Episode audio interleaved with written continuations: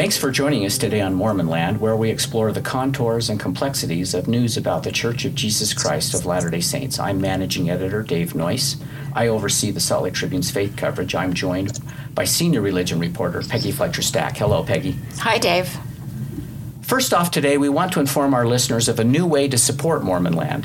You can go to patreon.com forward slash Mormonland to make a donation. There you can access swag, exclusive content, and an insider's view to upcoming shows. Again, that's Patreon, P A T R E O N dot com forward slash Mormonland. Of course, as always, you also can keep up with us via our newsletter. Just go to sltrib.com forward slash Mormon hyphen land to sign up. Now for today's show. This week, Latter day Saints are remembering the arrival of Mormon pioneers in the Salt Lake Valley. Not everyone, however, believes this epic migration is cause for unmitigated celebration. After all, these settlers ended up displacing Native Americans and transporting slavery to the region. Here to discuss this topic are Paul Reeve, head of Mormon Studies at the University of Utah, who joins us in studio, and via Zoom, Elise Boxer, coordinator of Native American Studies at the University of South Dakota. Welcome to both of you. Thank you. Happy to be here. Thank you for this opportunity. For starters, Paul, what are some of the myths that are told about Pioneer Day that aren't true or, or are exaggerated? Well, I think all cultural groups sort of uh, have uh, stories that, that get perpetuated over time and they grow uh, in mythic proportion as they're retold and celebrated. Uh, you know, for example, for the Latter day Saint arrival in the Salt Lake Valley, a lot of times uh, the story gets told that uh, Latter day Saints wandered aimlessly. they arrived in a trackless wilderness and they wandered until Brigham Young looked over the Salt Lake Valley and had was enwrapped in vision and and said this is the right place. Um, and uh, you know. Uh, bound up in that story um, as it gets retold is also sort of a celebration of Americanism. Uh, Latter day Saints love to fly the U.S. flag. So, uh, all of that uh, doesn't really match up to what we know from the historical record as they were fleeing the United States, essentially, right? That's right. They arrived uh, in July of 1847 in northern Mexico. They crossed an international boundary, fleeing the United States, looking for a place outside of firm governmental control where they could practice their religion freely. Uh, you know, uh, they had come to believe by that point that the U.S. Constitution and the U.S. government had failed them. Uh, they were deliberately looking for a place outside of uh, governmental control. They had explored Texas which was an independent nation at the time, uh, thinking about also Oregon country, uh, but also uh, Alta California, which is northern Mexico. Uh, those three locations, uh, all outside of the bounds of the United States, uh, were on their radar in the 1840s as potential relocation sites. And by 1845, they had zeroed in on the Salt Lake Valley. Um, so they deliberately had selected northern Mexico. Uh, one Latter day Saint leader, Erastus Snow, says in March 1845, uh, the Mexican government doesn't have firm control of its its northern frontier. So that would be a good place for us to look at. And he was right. He was he was accurate in that assessment. Uh, the Mexican government didn't have a firm control of its its northern frontier, and so that's where they ended up zeroing in on. And, and Brigham Young in September 1845 specifically says uh, the Salt Lake Valley is a place where we are looking to relocate. What what are what's the most damaging of these myths? How, how does it affect maybe how people should view it? Well, um, I mean the trackless wilderness part of of, of the myth, right? Uh, so, so first of all, uh, that just simply ignores the fact that Native peoples had been in this region for thousands of years, uh, but also it, it, it, ignores the fact that uh, the Donner Reed Party had basically blazed the trail that the Latter Day Saints would follow the following year. Uh, so, on both counts, it ignores uh, the the historical record, but most harmfully, I think it ignores and erases uh, Native peoples and suggests that somehow, uh, you know, no one. Uh, existed in, in the region that the Latter day Saints came to settle. And that's simply not true. So, Elise, um, what do you think about the term pioneers as it's applied to the Mormon company that came? Uh, yes, it's actually a really great question and something I try to address in my own work. Um, I have a chapter on that, um, disrupting that use of that term pioneer, simply because it does imply the idea that Paul just talked about right um, just before this of, you know, that there's this vast wilderness that Mormon pioneers are, you know, um, going out, um, exploring this new area, claiming it. And I think by disrupting that term, um, I specifically think it's important to use the term settler because that's exactly what Mormons were doing. Um, and so, although they were escaping religious persecution, um, it's because of their what I talk about in my own work of like their their whiteness, their access to whiteness, that they were able to actually go out and explore. Um, just as Paul mentioned, I mean, the fact that they were able to go out, um, explore these areas, and and and focus on Salt Lake Valley eventually, um, they did that deliberately and they did that purposefully. And so I think to use settler um, is important because it signals the idea that they were their goal is to come out and create really a settler society and to really create like a Mormon empire. And so I think for me, I think it's important to stop using that term pioneer um, and kind of push back on that. And and again, it goes back to you have to include and talk about indigenous people. Um, indigenous people were here in that region, um, and and pioneer implies again like as if this area had not been used. Um, by other peoples, specifically indigenous peoples. Doesn't it also suggest the word pioneer kind of suggests first, right?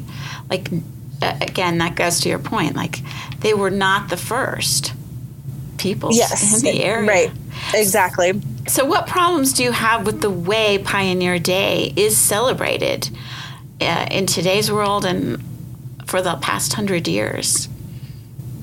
Well, I think in general, um, I mean, it, it, marks a history at that beginning point, right? Like July 24th, 1847. That is the, the mark of not just Mormon settlers coming into the area, but that is the beginning of history of this of this region. And more importantly, I think part of it, it has to do with that um, the celebration is not only a very American um, celebration, but very much like Utah focused. Um, and the way, again, it goes back is that it's a state holiday. Um, you know, everybody gets off the, you know, like for Pioneer Day. Um, and and I think that's really like the issue is that the way it's celebrated, the way it's marked, um, and it's like unto other celebrations already, like in terms of like the July July Fourth. Um, but I think really that's the issue is that like it's as if this moment of history is the only moment that matters. And there's no discussion that there is a disruption um, of Indigenous ways of living and knowing and relationship to land, and that immediately the presence of Mormon settlers displace Indigenous peoples. Um, and there's not a discussion of that. And even like the pioneer days that I've gone to in Utah, like even like the parade or different celebrations, you see Indigenous people really erased from that narrative. Um, and to me, that's problematic because it continues to perpetuate again that the only history that matters is Mormon history. And in this context, it's largely Mormon white history, a settler history that begins on July 24th. A question for both of you, and Paul, I'll start with you. What would you like to see changed about the way July 24th is remembered? Well, I'd, I'd love to see uh, more nuance and a little bit of, uh, well, I would say maybe a lot of humility, I guess. uh, uh, uh just just uh, a recognition, right, that the Latter day Saint arrival as religious refugees then produces new refugees.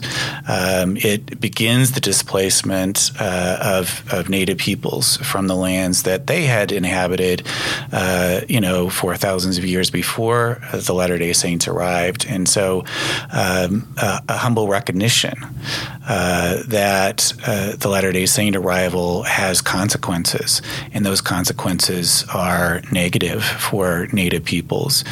Uh, also, um, just a more nuanced assessment of who's arriving, uh, how that plays out, um, uh, sort of uh, an understanding of the historical reality. three black enslaved men arrived uh, and camped in the Salt Lake Valley on July 22nd, 1847, two days ahead of Brigham Young.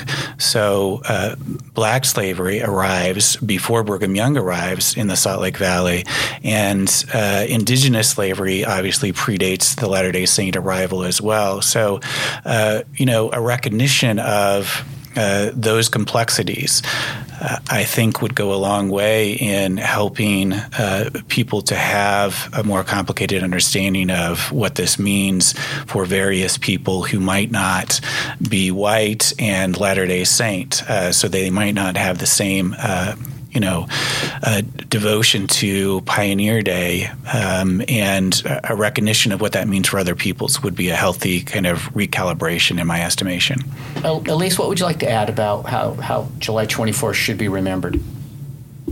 I really appreciate what Paul just um, mentioned because I think that is important. Is as like historians, right, including these narratives that exist, but really not very many um, people know about. Um, so I think that, like in the sense, rewriting the record um, is important. Um, and then I also think in terms of looking at um, these tensions that are that I think are interesting because at the same time, like Mormon settlers as they're moving um, into the Salt Lake Valley and disrupting that particular place and region, um, to you know at the same time it's also an extension of american imperialism you know because ultimately this region becomes part of the us and and what do those tensions look like?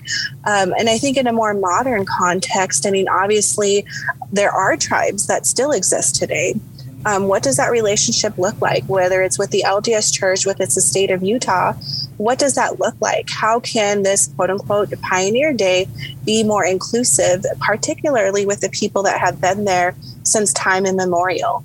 These tribes and these people have stories that exist, you know, their creation as a people that um, predates anything. And I there's there's not a discussion of that and I think also again in a in a modern context to realize that even in Utah State, not everybody is LDS, right? And so, how do we include people who are not LDS? What is that connection to that um, state celebration? And then also, more importantly, how can this um, celebration be inclusive of all members of the LDS faith because there's a lot of people who have wanted to have even a like representation right in parades and how they've been silenced and excluded because it doesn't fit a particular narrative of celebration. And so I think we uh, there has to be an inclusion of, of all perspectives um, at the very least um, in order to dismantle some of the myths and this, this myth making that continues um, through the annual celebrations so it it might be doable to change the parade or something like that, but really at the end of the day, the big question is how do you change the way history is taught? So, to both of you, what would it take to change or, or to enlarge the narrative? Elise start with you.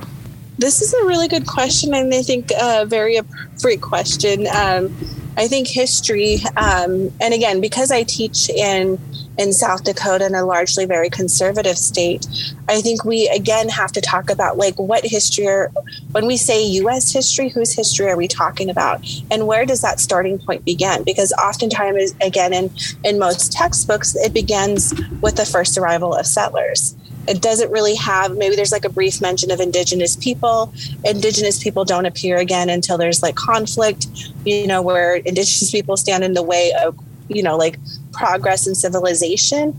Um, and so i think that in terms of looking at how history is taught is to teach it from different aspects and different perspectives. Look at primary documents. Um, have students look at that. And and our history is oftentimes uncomfortable. And i think that's that's okay. I think students need to wrestle with those questions. Um, I know that in a lot of my survey courses, when I was teaching US, both US survey and then also just like my intro to Native American studies, um, one of the things that most of my students that are predominantly non native um, their co- their takeaway typically is always why don't we learn this in K through 12 um, and I think that's really the issue is that our students and our young people are capable of understanding this very complicated history if we give them to, to the tools to think critically, to read about the past, and to also understand that everybody's experience here in the US, right, was not the same.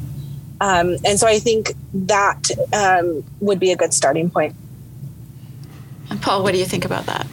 Yeah, I, I love uh, Elise's answer. Um, I, I think, uh, you know, it, it takes a committed effort. Uh, it, it can't be a one off. Uh, and that means uh, you know, for Latter day Saints who get their version of LDS history, uh, the vast majority in Sunday school. It takes uh, a concerted effort uh, for those who produce the curriculum. It takes a concerted effort uh, for uh, people in Utah schools uh, for the curriculum to reflect, you know, this commitment. so you know, it takes a state effort, it takes a religious effort to complicate the narrative, to bring a new understanding. I love what Elise said. Uh, you know, just simply the notion that Utah history doesn't be- begin on July 24th, 1847. Uh, so obviously, I teach Utah history at, at the University of Utah. Uh, you know, um, we're weeks into the semester before we get to even mention Latter Day Saints, and and I think it uh, takes that kind of effort, right? And then we have to try to uh, put ourselves, if we are, you know. Uh, Euro American, put ourselves in the shoes of other people and try to understand from their perspective how this same history might look. Uh, and, uh, you know, so arriving in the Salt Lake Valley might be a celebration and a place of refuge for Latter day Saints, but let's also be willing to step back and say, okay, what does that look like for Shoshone people or for Ute people or for Southern Paiute or Goshute or Navajo? Uh, and the Latter day Saints quickly move into each of their regions regions and begin to settle on the same land that they had relied upon for thousands of years to sustain themselves. And so it automatically will produce displacement. Uh, so we need to be willing to stand in places of empathy and look at history from different people's perspectives. And that takes a committed effort. And in the LDS Church's case, for sure, it would be a global effort because the Mormon migration is taught, you know, in Sunday school around the world, right? And it would be of interest to members around the world probably need to know that. Do you agree? Or? Yeah, absolutely. I mean, I think uh, the way that uh, you know the, the use of the word pioneer, as as Elise has already um, you know deconstructed that, uh, you know, comes to signify right, uh, even globally, pulling handcarts right? That's another complicated aspect of the way that this gets portrayed. Uh, that's the least typical way of arriving in the Salt Lake Valley, and yet it has come to stand in for all forms of migration. I've had students who, uh, one from Ireland, and I said to him, Did you pull handcarts in Ireland? He was a Latter day Saint, and he said, Yes, we pulled handcarts in Ireland, for heaven's sake. so that's, uh, you know, the way that uh, these cultural sort of markers get exported around the globe, and there's only one way then to think and be a Latter day Saint. And it doesn't then uh, allow for the complexity of the global experience either. So, absolutely uh, rethinking of what that all means. And like I said, it, it will take a sustained effort. For as long as the myth gets created, you have to then unteach the myth in the same amount of, you know, commitment and time. So, Elise, do you think the LDS Church should or will ever overtly acknowledge that the settlers forced indigenous peoples off their land?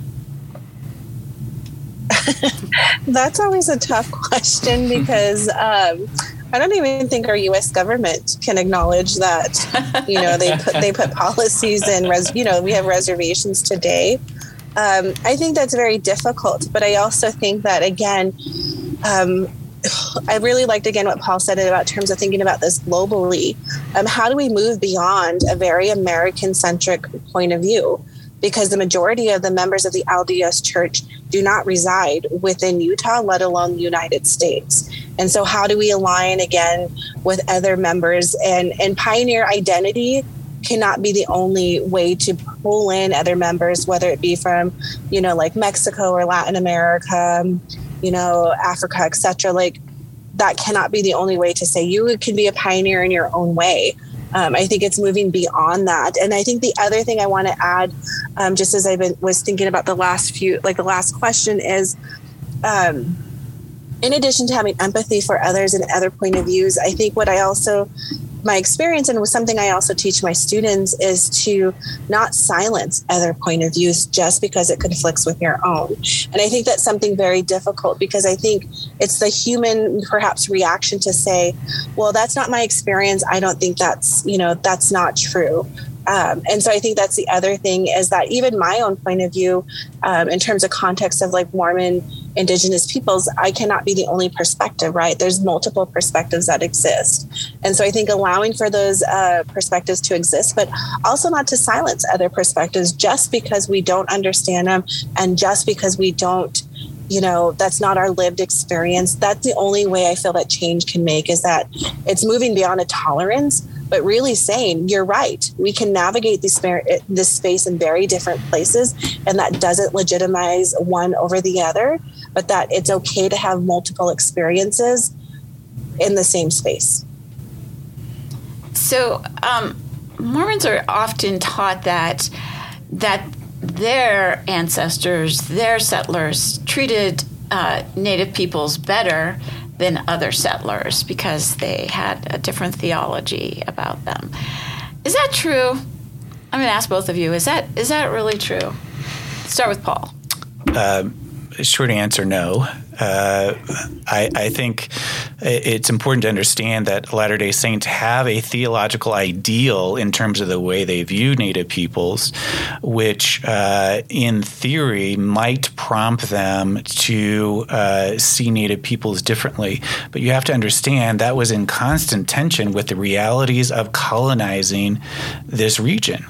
And the realities and the practicality of colonization, time after time, won out over over any theological ideals. And those theological ideals we should also interrogate because they're just bound up in white settler colonialism and paternalism. Uh, mm-hmm. And uh, as a result, um, you know, the practicality of colonization wins out over those ideals. So, all kinds of examples of this playing out.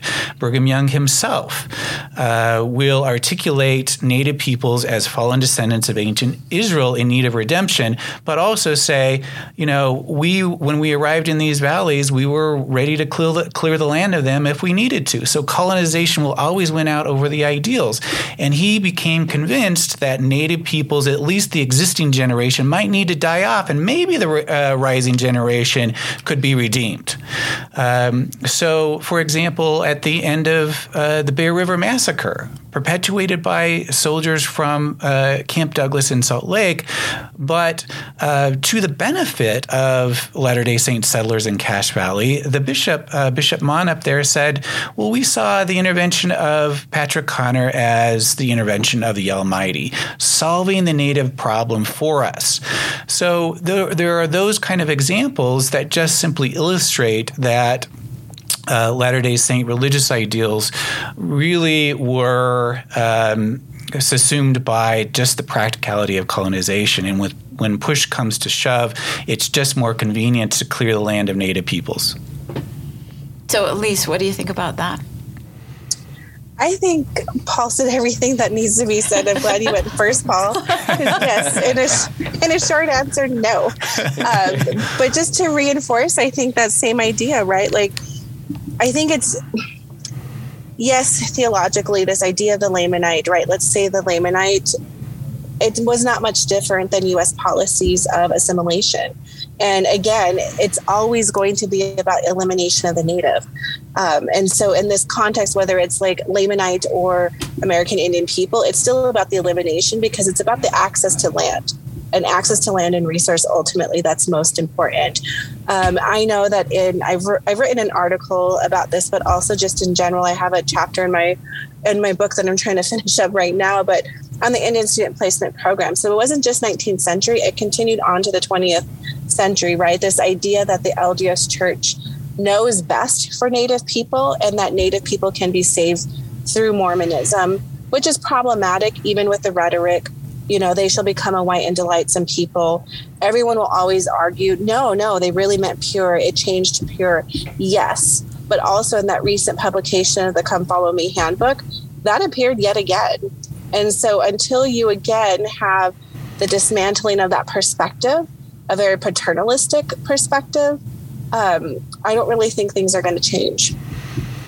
I, I, would just add, um, just building on what what Elisa said, I, w- I would just add that um, the end result is the same in Utah as it is uh, anywhere that you have Euro American colonization. Uh, Native peoples are rounded up and placed on reservations. They go from controlling 100 yeah. percent of the land base that we call Utah mm-hmm. to four percent within 60 years of the Latter day Saint arrival. So the end story is the same. Even, I mean, if you want to suggest that somehow Latter day Saint settlers were, were somehow different, the end story is the same. And there are moments of compassion, but you have to understand that compassion, why? Because Latter day Saints had displaced them. So they become in uh, Native peoples uh, are in need of food and clothing and shelter because uh, the Latter day Saints have arrived. So if you say, well, they were compassionate towards them compassionate because they produce the need for the compassion in the first place. Um, and the end result is, is the same. They're on reservations by, by the beginning of the 20th century. So, Paul, what should people keep in mind about the black pioneers and how slavery came with them? Uh, well, it's important to remember that uh, Latter Day Saints, the Latter Day Saint track to the Great Basin uh, includes the enslavement of people of uh, Black African descent. Uh, at Century of Black Mormons, we will be uh, posting a new biography this week of um, Betsy Brown Fluellen. She was 11 years old in 1848 uh, stripped from her family and arrives uh, stripped from her family in Mississippi and brought as an 11 year old uh, enslaved girl to the Salt Lake Valley. Uh, so we should think about then uh, the Latter day Saint arrival uh, from the perspective of an 11 year old enslaved girl who is stripped from any family that she might have known in Mississippi. Uh, and she will be enslaved in, in Utah until Congress uh, emancipates her in 1862. She will die at uh, the state mental hospital in Provo. Um, after emancipation, it's still a struggle to uh, provide for her. Um, she does marry in Corinne. Uh, she does get baptized into the Latter day Saint faith. Uh, but uh, the economic opportunities for black people in Utah after emancipation are not great. Um, and so I think, uh, you know, uh, as a part of, uh, you know, July 24th commemorations, just simply complicating those narratives with the fact that people are arriving against uh, their own agency as enslaved people to their fellow congregants uh, is an important uh, thing to remember that t- took place in Utah Territory. So, uh, a final question for both of you, and we've touched on a little bit of this, but I kind of want to get your final thoughts on. So, and we'll start with you, uh, Elise. What's your hope for the future of this day, Pioneer Day? Uh, we've already talked a little bit about the problems with the name, um, and should it continue at all?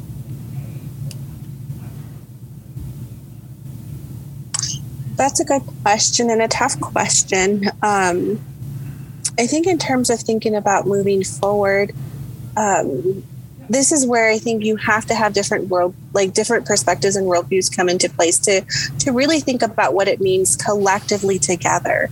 Um, I kind of think about this very much in in the same way when we talk about like the dismantling of various monuments right throughout the country, particularly those that were Civil War monuments or those for Christopher Columbus, or, you know, the list goes on. Um, I think part of it is like if the if it's going to change, what is it going to change and what is it going to look like?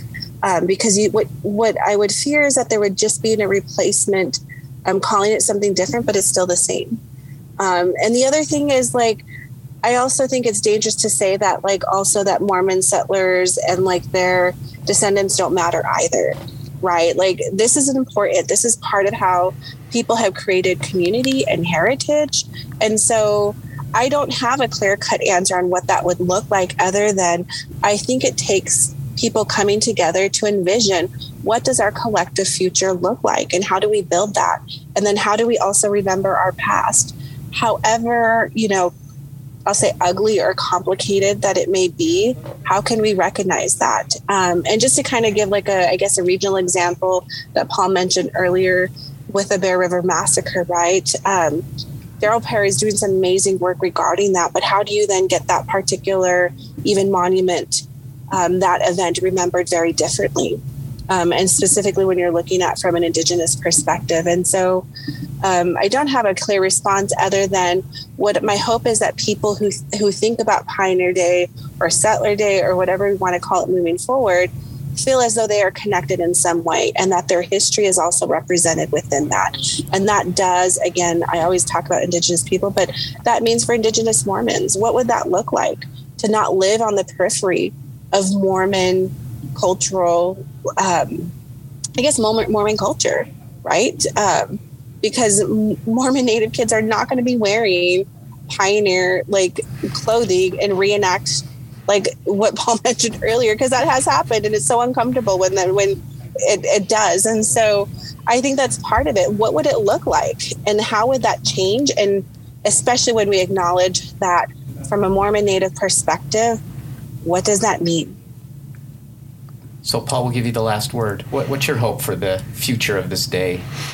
Yeah, I, I loved uh, Elise's answer. I, I would love a more inclusive Pioneer Day celebration, uh, and that would include Indigenous peoples, uh, that would include African Americans, uh, that would include peoples of all faiths, uh, and what living in Utah uh, has has meant for them.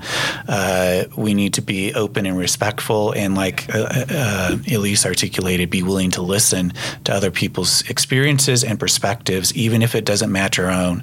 History is not always meant to affirm us, and that's okay. So, should there be a parade? And if there is, should the parade? How should the parade be different?